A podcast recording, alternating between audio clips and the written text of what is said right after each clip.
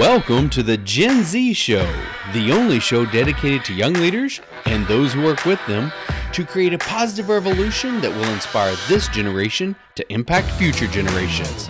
With your host, James McLamb. All right, welcome our audience to the Gen Z Show brought to you by Generation Ziglar. I'm your host, James McLamb, and I'm joined today with two of our Ziglar Youth Certified Trainers from New Mexico. We have Kenzie. How are you doing today, Kenzie? I'm doing good today, James. How are you? I'm doing well. What's the weather like out there? You're not funny. It's hot. No rain again.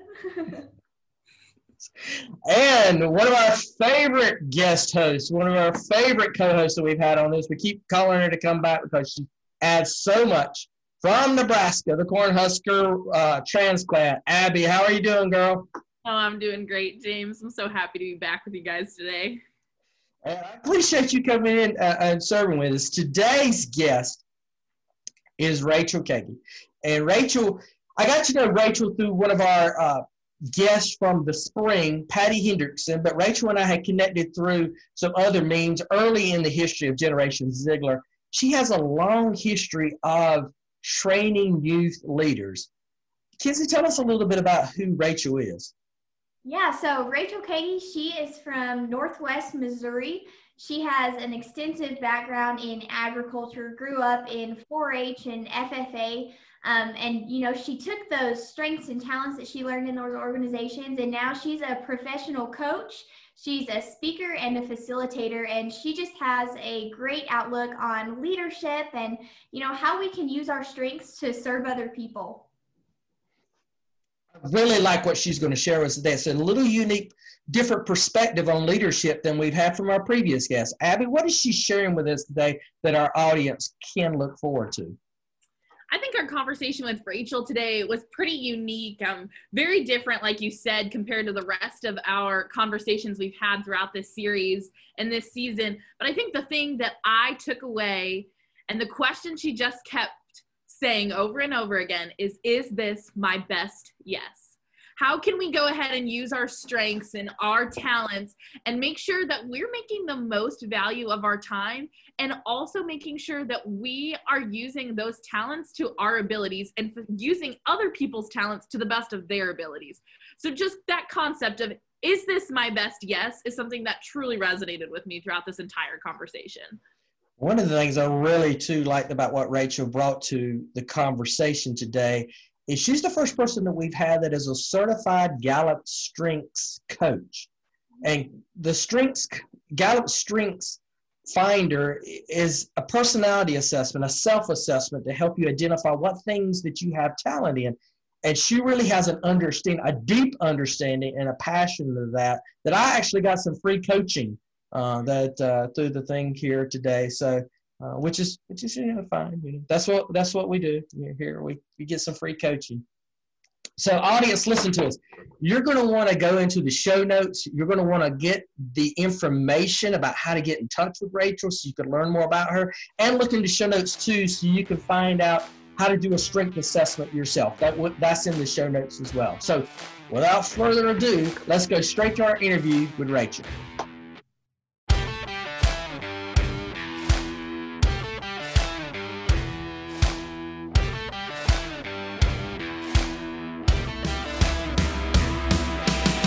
Rachel, welcome to the Gen Z show. Thank you for, for joining us and being our guest today. Oh, thank you so much. I'm really excited to be here and just honored to be asked and get to speak to your audience. Well, a friend of ours from our live calls that we did in the spring, Patty Hendrickson, really recommended that I reach out to you. And you and I have connected before several years ago. I think through LinkedIn, we started talking some when you were with Iowa. Yes, that's correct. Yeah, when I got the email from you, I thought, well, this is not a foreign name to me, but it's been a while. So it, ha- it has been a while. I think it was right at the beginning. So, mm-hmm. but for many of our audience, our young members, you know, late teens to mid 20s, they may not be familiar with with you sure. and, and what you can bring to our call. So, introduce yourself. Tell us a little bit about yourself. Oh, well, thanks. Um, yes, I am Rachel Kagay, and so I got my start here in uh, Missouri. Uh, Central Missouri is where I grew up, a little bitty town called Archie, and have been exposed to leadership development and agriculture uh, from from the womb and will be to the tomb. So uh, my mom has been an ag teacher pretty much all of my life, and my dad was uh, heavily involved in the agriculture industry through agricultural sales and marketing uh, for a number of years, and still does sales today. And so um, leadership development and agriculture have just been uh, born and bred into me. And so I uh, grew up an active member of 4-H and then later FFA and went on to serve as a state FFA officer, state FFA secretary here in Missouri and um, really intended that my life was going to look uh, was going to be in a classroom teaching agricultural education and um, just was always really interested in student leadership development. And so, right after I finished my bachelor's degree at the University of Missouri, I went ahead and got my master's. I had met a boy at the time, and he was going to get his MBA. And I thought, well, perfect. We'll just both uh, get our master's degrees done at the same time and uh, get that over with. And so, in the middle of graduate school, we got married. I don't know if I recommend that, planning a wedding and doing grad school at the same time, but it worked out okay for us. And um, then after graduation, we just decided he was going to really pursue his career with John Deere. He had had a lot of doors open through three internships there. And so we started moving. And um, I know a lot of your audience is familiar with FFA um, and agricultural education. And I knew in my heart, I just didn't feel good about taking a teaching job, knowing with confidence we would probably never be in a town for more than a couple of years, at mm-hmm. least at the beginning of his career. I just didn't feel right about giving students that experience um, because I had seen, I was blessed with an ag teacher for the duration of my my high school experience but i had lots of friends that weren't and i saw how that disrupted their experience and so um, instead, I started looking for other opportunities. And when we landed in uh, the Des Moines, Iowa metro area, a position opened up um, with the FFA Enrichment Center there. Sorry, I'll try to give the more abbreviated version here. Um, but that was in leadership development through their FFA Enrichment Center. And that just swung doors wide open for me to pursue helping other people um, recognize their own talents and potential and find ways to serve not just within FFA, but I worked with lots of other youth and civic organizations, adult and corporate clients, and coaching. And so that just really opened my eyes um, beyond what I had ever dreamed for myself in terms of um, my career. And so after his position in Des Moines was starting to wrap up and we were looking to move. We went out to central Nebraska. We lived in Grand Island for a couple of years. And I launched uh, a business called Point One Development with a very dear friend of mine, Layla Haji Down. She's a former National FFA officer, so that might that name might sound a little familiar to some folks. And um, we are still dear friends today, but just our business uh, ideas for business took different directions. And so we ended up parting ways about a year ago and I started my own coaching and consulting business branded under my own name. And so I do a lot of leadership development. One thing that also happened two years ago that I was sharing with you all before we started recording was that um, we had the opportunity to rejoin my, my husband's family farm in Northwest Missouri. So just over two years ago, he left John Deere and we moved um, to a little town called Maysville, Missouri, uh, nestled here in the hills of Northwest. Uh, the northwest show, of the Show Me State, and uh, we farm here together and raise a couple of kiddos. And um, I still do this coaching and consulting work um, in addition to to raising cattle and beans and corn and wheat. So here we are. So you, are doing a lot of speaking and training and consulting. Yes. How's that changed quite a bit in the last six months? To, you know, since since the spring of 2020. Yeah, significantly. Um, I told several friends back in March and April that I felt like I was doing uh, my job for the first time. Um, I was a mm. complete mm. newbie even after doing it for over a decade. And so lots of learning. I had already been doing some coaching virtually, so a lot of one on one or two on one chats, just like what we're doing today. Um, but not large scale or groups or teams. Um, and so I spent a lot of time investing in learning how to make this environment engaging for, for conferences and um, was pleasantly surprised to find out, of course, it can't replace in person, but there's a lot of ways to really engage an audience well um, virtually and there are some really really smart people creating lots of resources out there in the in the internet ether right now. So um, it has been fun. That's how i got to partner with patty. We did we partnered up and did some virtual conference virtual training for state ctso officers in kansas and in illinois and and who knows we'll see if that's going to go anywhere further in the fall. When you're training those you're obviously you're training the leaders of different student organizations, career and technical student organizations. Yes. Um, and leadership really has evolved, I think, in the last couple of decades to Mhm. to be really of a service focus. I will say I believe that good leaders always understood that to begin with, but Mhm. now we're actually focusing on teach that. So when you're instructing these young leaders in, in a service oriented leadership, what does that mean to you, and what what are the things that you're really you know going forward on them? Yeah, thanks for that question. Um, you know, I credit this, and and I know you mentioned that a lot of your audience is familiar with ag or FFA and 4-H, and so um, the idea of living to serve won't be foreign uh, to to your folks. But I that was really born into me and really stressed to me early, early, well before my 4-H and FFA career, um, that we are here to find ways to serve others. That probably also stems from my faith. Um, but I just believe that the best leaders aren't focused on themselves. They're Mm. focused on how to gr- meet the needs of the people around them, right? And so I believe that great leaders are um, introspective in that they are self aware. They know their strengths and weaknesses, but then they turn that perspective outwards and they're looking for the needs that they can meet with their talents and skills. Um, and they're noticing where those needs are and they're working to meet those needs. Now, that doesn't necessarily mean that they have to do everything on their own shoulders for the needs that they see, but they know how to um, align the needs with the resources. So that's kind of what I think. I just think that leaders really, um, the greatest leaders, the leaders that we remember, have a heart for um, things bigger than themselves and meeting needs that they see beyond themselves. Do you see sometimes when youth are coming to these leadership roles that they come to them that there's it is a divide. Some come to them with the service aspect, and some come to it from the aspect of, "Ooh, I get to have the title of a Right. leader." Uh, yeah. How do you, how do you you know help them see the light on, on this?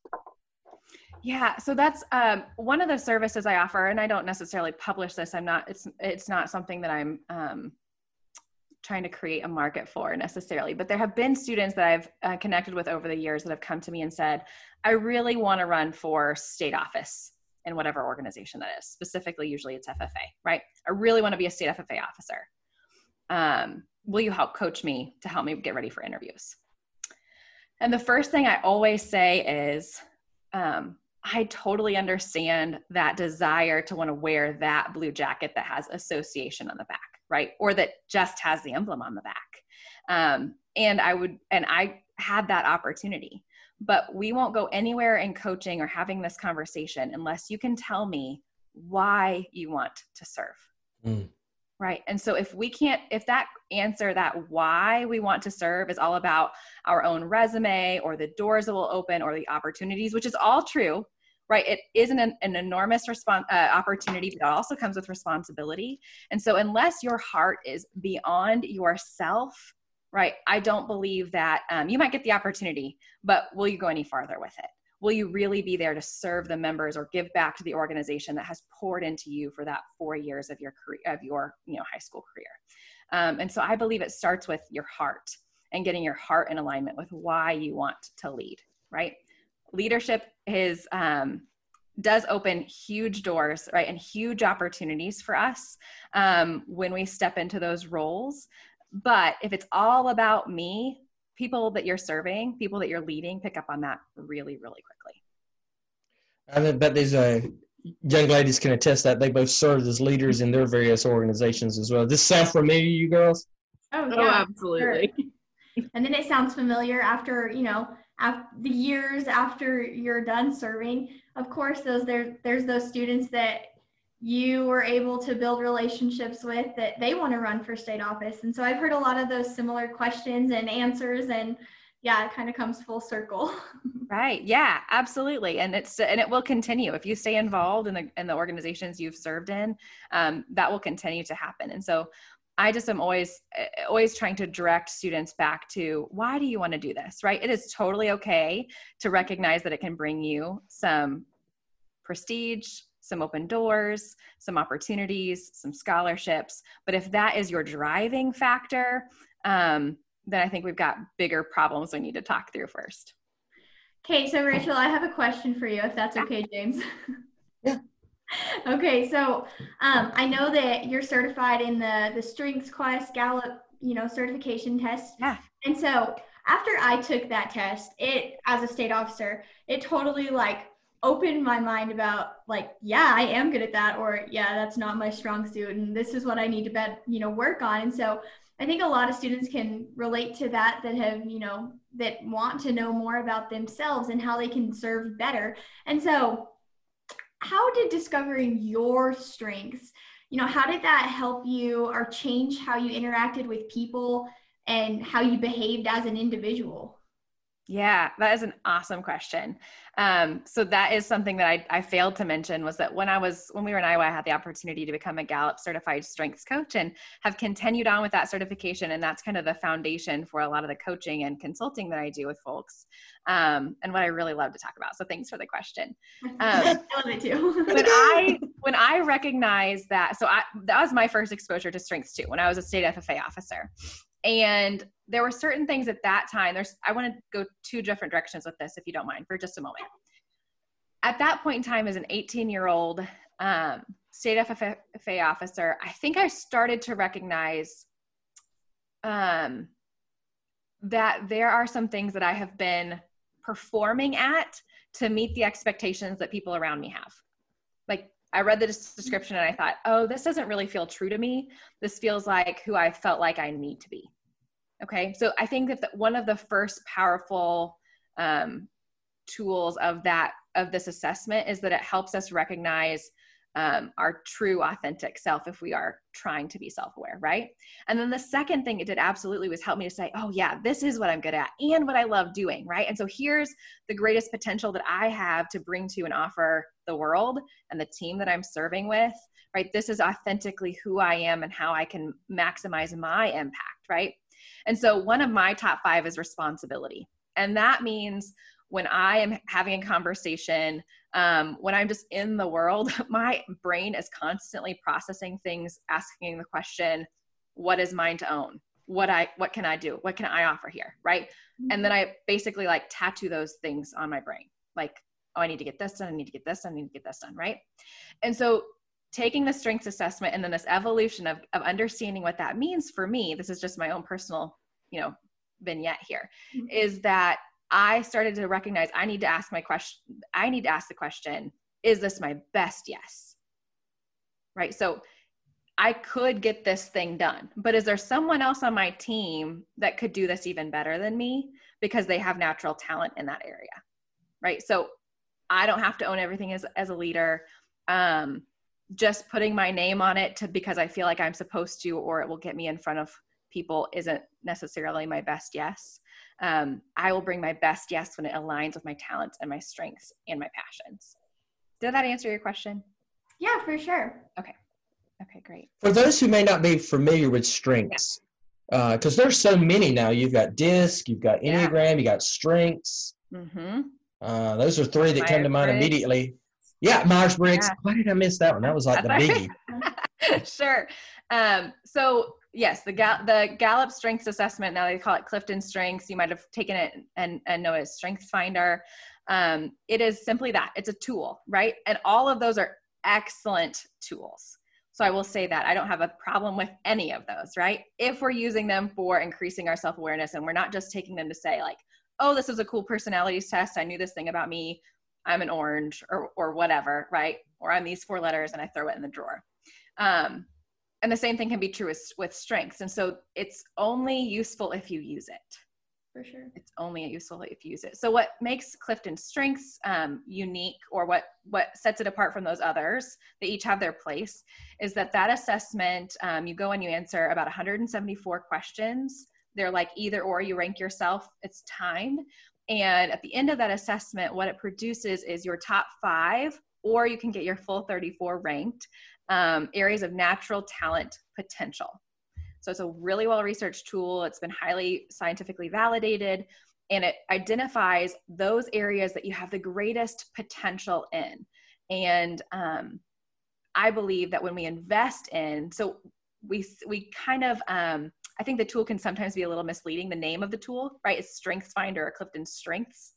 But what it actually does is is name our talent potential And then just like going to the gym and exercising a certain muscle, right? Those talents don't turn into strengths unless we invest in them. And so the tool simply helps us identify what are our areas of talent so that we can then start to invest in them and build those muscles. Uh, so if we've only been focusing on one or two things, it's like you've seen the bodybuilders that have like these huge chests and arms and then like little twig legs, right? so don't forget leg day. It gives us a, a really full picture of everything that we can be investing in to really build our talents. Hmm. I'm looking at my strengths while while we're talking here, and so Yeah. I can get a free counseling session here uh, as as you guys Come at me. going forward on these. Yeah. So, um, once you found out your strengths, did you? How many times have you taken the um test? Yeah, it's a great. That's a great question, um, and I get this pretty much every time I do a team session or a workshop or even, excuse me, one-on-one coaching about you know should I retake it? Right. And so I actually took it twice. I took it um, when I was a state officer, and then later in my college experience, I was a TA for a personal leadership class, and we took it again. And my results changed some. Uh, but Gallup actually just re released um, a new research study on the validity of the test. And what they find is it's not uncommon to see some shifting in like your top 10 to 12, but that would be like your greatest area of talent potential. Um, but we really don't see a ton of change. So you might retake it. Have you retaken it before? Yes. Yeah. So did you see a, a big change in your top five at all? My top five, I had um like one rotate out, Yeah. but then I my top ten, they were all the same. Right. So that's exactly what we often see, right? So when I just explained that it's really those areas that we focus on building into strengths that rise to the top because we're it's measuring potential, right? That um that we might see a little bit of shifting. But what we typically see is after the age, so I will say this because of your the age average age of your audience here is um, that after about the age of 21 or 22 neuroscience tells us that's when our personality is pretty well locked in right? And so after that point in time we see even less shuffling in our top 10 to 12 so you might see some things bubble up for you if you're taking it as a state officer. Like i shared from my experience that um, then when you get older you're like i don't know that i totally resonate with that. And so you see some shifts. So from my personal experience when i was a state officer i had achiever in my top five. Mhm. we see achiever a ton with state FFA officers, right? Because you're driven, you've got a task list, you know the things that you need to get done to get to where you want to go. And so achiever kind of t- tends to rise to the top. And then as you become more of who you were created to be and you become more and more self aware, maybe that falls lower in your list. Maybe it doesn't. Maybe that is authentically you. But for me, it dropped down to kind of what I call my supporting talents, kind of the middle of the pack, um, because I was driven to achieve because I knew the path that I was being pushed along Right. To get to where I wanted to go. Does that make sense? For sure. So I would say after the age of 21 or 22, we really don't need to take it again unless we've experienced some massive life crisis or trauma that we feel like has really changed who we are. Okay. Wow. Interesting. So I guess um, something that resonated with me, probably the start of this strengths conversation, was when you talk about is this my best yes Mm-hmm. and managing expectations. And we talked about like the two different kinds of leaders: the leaders that are there to serve and the leaders that are there just for the glory. And um, growing up, and especially in high school, I constantly was surrounded by people who were there to serve and who were there and frequently had troubles with saying no and always wanting to fulfill expectations and things like that. How do you encourage students to manage and navigate expectations when they feel they have to do one thing, but it might not really be their best yes? Oh man, Abby, thank you so much for bringing us full circle. That is an awesome conversation. And believe it or not, this morning, so I'm a podcast junkie. And this morning, while I was getting ready, I was listening to a podcast from the Harvard Business Review, and it was about when to say no, right? So this is something that I'm still learning in my own life with that responsibility talent theme high. But I know it was a huge issue for not just me, but a lot of uh, my peers, especially when I was your age. And that for those of us that are high achievers that are used to excelling, that will continue to be an issue if we don't kind of get our hands around it. Um, because we want, when we're, especially as we're entering the career world or um, performing in college and getting, you know, being participating in all these different activities, um, we want to be the yes person, right? We want to be that person that's seen as reliable, that's the the one that gets stuff done the one that we can depend on right and so we want to say yes because we don't want to disappoint anyone in our lives or look like we're trying to shirk responsibility um, or that we don't believe in ourselves, right? Because we think that saying no projects a lack of confidence or a lack of ability. But in fact, then what often happens, and you can kind of nod along with me if you like feel like this has happened to you, is that we've said yes to so many things that we get overwhelmed. Our list gets too big deadlines start slipping by because we can't get it all done, or we have to say no. We're forced to say no to an opportunity we really want to do because we've said yes to so many other things, and we don't feel like we can let any of those balls drop because we've already put our yes on them. Right? Okay, I saw some nodding and some, yeah. some smiling, right? And so I think that there's probably a lot of people listening or watching that can identify with that as well. And so here's some things I would encourage you to do when you are hearing of that opportunity that you want to say yes to, or your first inclination is a yes, I want you to take a deep breath, right? Before anything comes out of your mouth, right? And you take a pause, and the first thing you ask is, Is this mine to own? Okay. You say, Can I do this? So you think about your actual time in your calendar. Eh, can I actually get this done? Then you start asking questions of the person making the request. All right. So a lot of times we just take something on face value. I am super guilty of this, right? Yep, that sounds like an easy enough request. I think I can knock that out in an afternoon. And then we actually find out that their expected expectations or the project itself was so much bigger than we thought it was, right? So we ask ourselves, is this mine to own? Can I do this with my time? Right. And then we start asking the other person some questions like, um, so the example I heard on that podcast this morning was he said, you know, someone asks for a paper clip. It seems like a, a simple enough request, right? I'm going to go find them a paper clip. But were they asking for a small one or a big one? Are they asking for one of those black binder clips, right? So we just start asking some little questions to really get clarity around what they what the ask is. And then the question I want you to ask, whether you've taken something like the Strengths Finder or not, is do my talents align with this request? and does it get me excited right? So sometimes we need to do things um, because we've you know it's on we're on a board or a committee and it's just part of the work right? It might not get us excited. So that might just have to be a yes because we've already said yes to the the bigger commitment. But when it comes to taking things on our plate to own um, i think it's really important to say does, am i the best person in the room to do this or do I know that my friend sitting across the table actually has way greater gifts in this area? And I'm better off just sitting back and waiting for the opportunity that best suits my talents and strengths so that I can knock it out of the park and shine, not just for me, but for our group or for the good of the organization. Does that make sense? So that means that sometimes it has to be no. And then that's the next layer of the conversation is finding ways to say a graceful no um, if an answer is required. So sometimes we we think an answer is required because we're in a group and the question's lobbed out there. Maybe we just don't need to open our mouths. but sometimes it's a direct request and we need to say, that is a great opportunity. I don't have time and space in my calendar right now, but I really hope that you are successful in these efforts. Or I don't think that I have the space for that, but I really appreciate you thinking of me. I think so and so would be awesome for this opportunity. Have you considered them? right so think about some graceful ways to to say no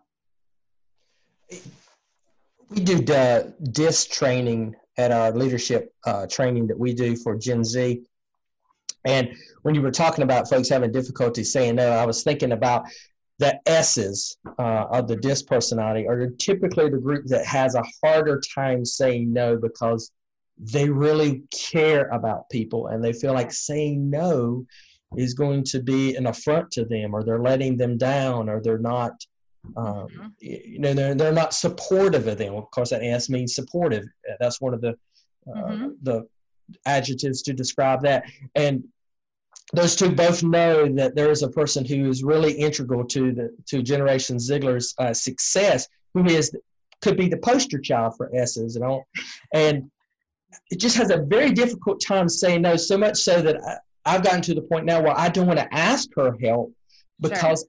I know what her schedule is like. I know what she's doing, and I, and I don't want her to say yes to me Uh, I, I mean, this person has literally gotten up before at 3 a.m., driven from you know southern Texas up to Dallas just to be with me for three hours, Mhm. just because I said, "Hey, are you available?" And and they said, "Yes, I'm available." And then when they get up there and I find out what they did to get there, I'm like, "You didn't tell me that." I would have, said no. Do you see some of the strengths uh, categories of uh, being some people are more difficult to say no than others? Oh, absolutely. Right. And so a lot of it comes back to the motive.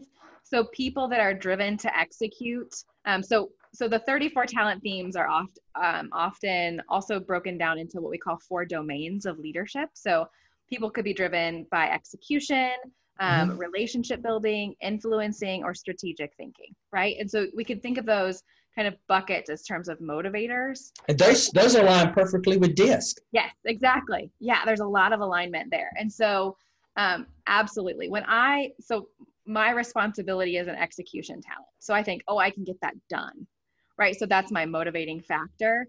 But I also have harmony and I have um, woo. So I want people to like me. Right. So people that have those strong influencing um, talents might say yes too often because they want to be the one that's in the influence, the position of influence right? So they want people to like them or they want to push the ball forward uh, down the road faster. And so they say yes, they think we'll get it done quicker.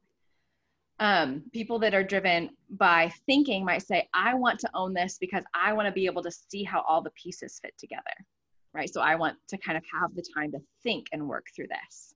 Um, and then people with high relationship building themes also might just say, I want to build these connections through this opportunity, or I don't want to let you down. So I'm going to say yes because our relationship might depend upon it. So, absolutely. I think we have to, um, I think it's really crucial for leaders to become self aware. Now, I, I know I said early in our conversation that leadership is not about you, it's about how you can serve others, right? It's about finding needs and meeting needs.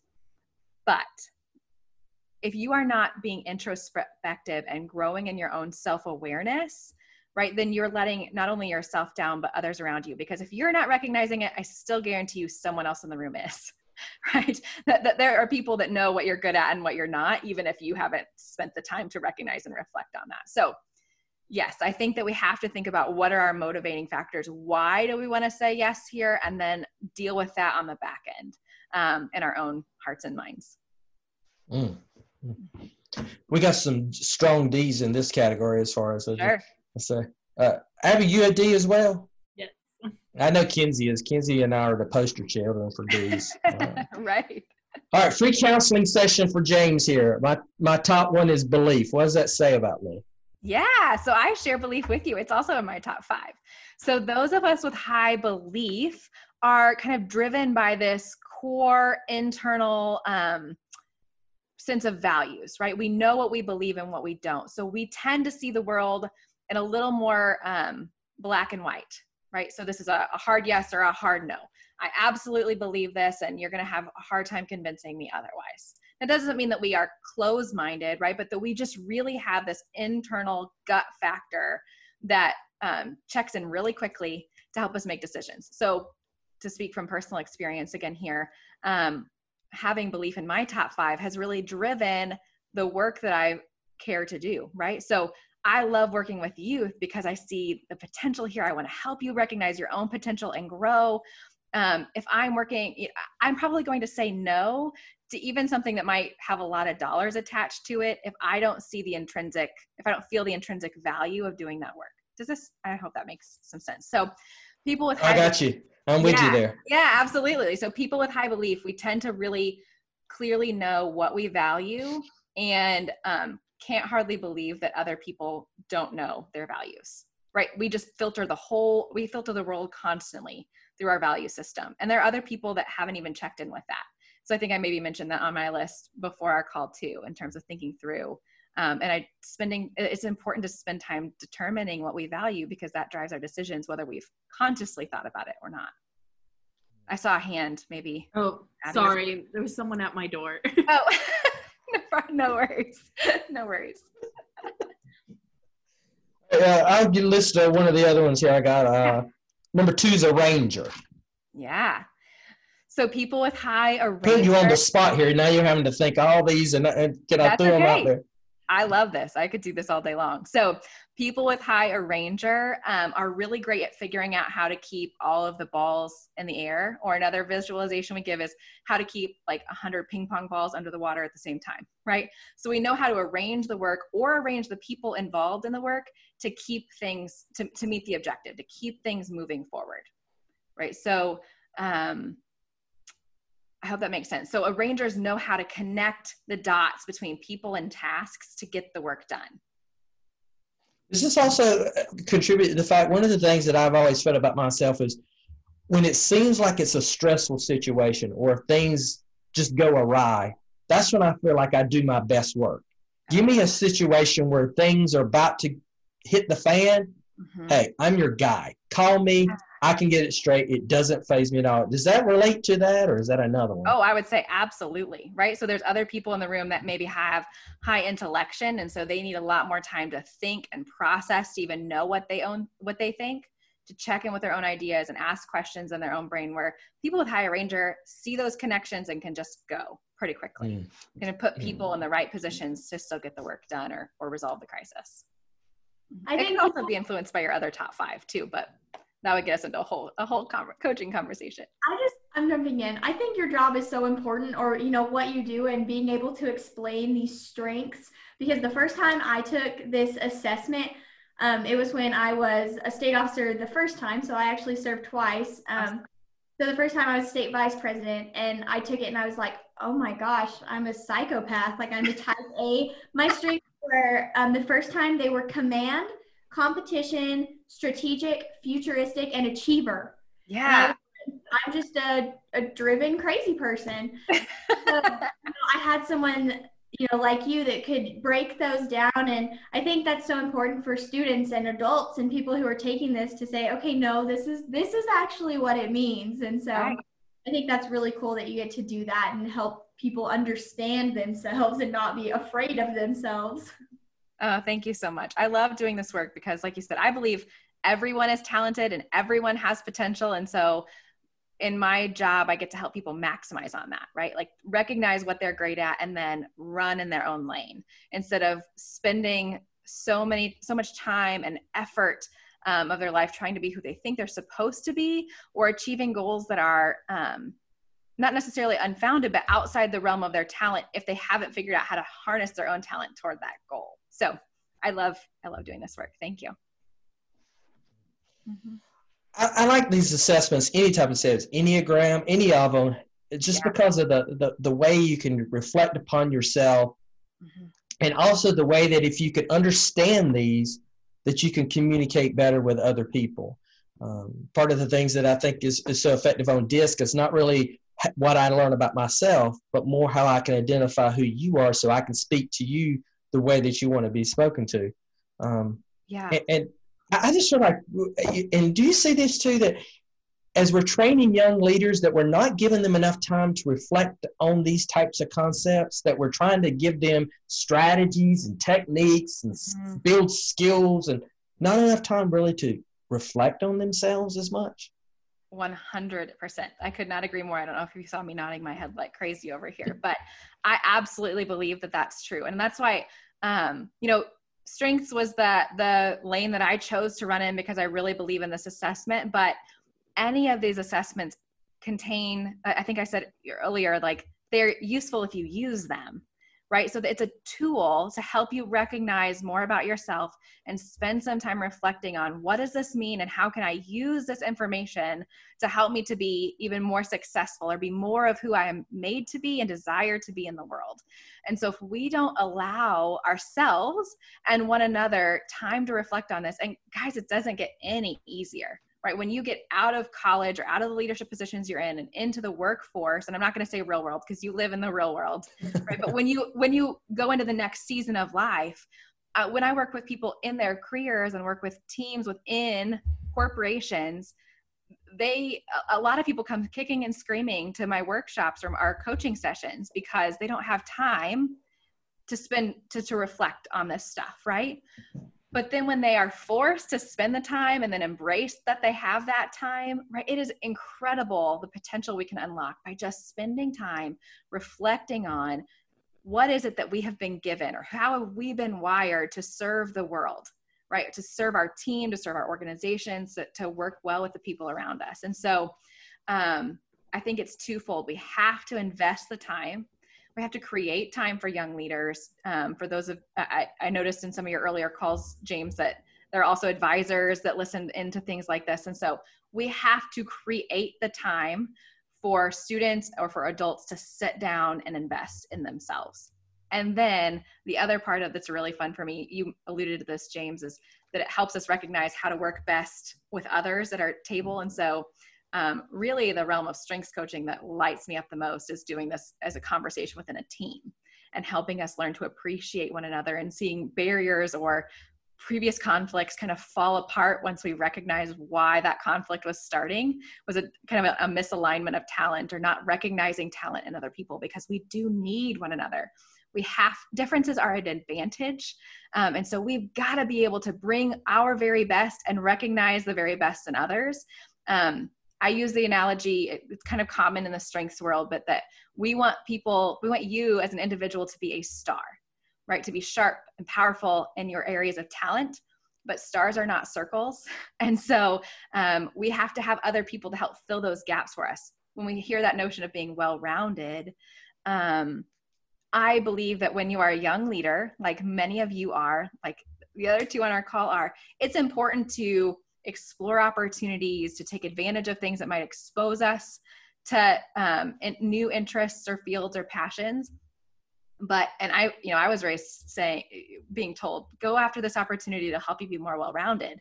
There's nothing wrong with that when we're young but when we then continue in that thinking that i can do all of the things and i can do them all excellently we miss the opportunity to partner with others that can frankly just do other things better than we can and that we can do things better than they can and so i really love working with a team that has spent time investing in re- and owning their own talents and then can learn to appreciate and leverage the talents of everyone else in the room. Community as you're listening you know each episode i try to find a hashtag and we found it in that last statement.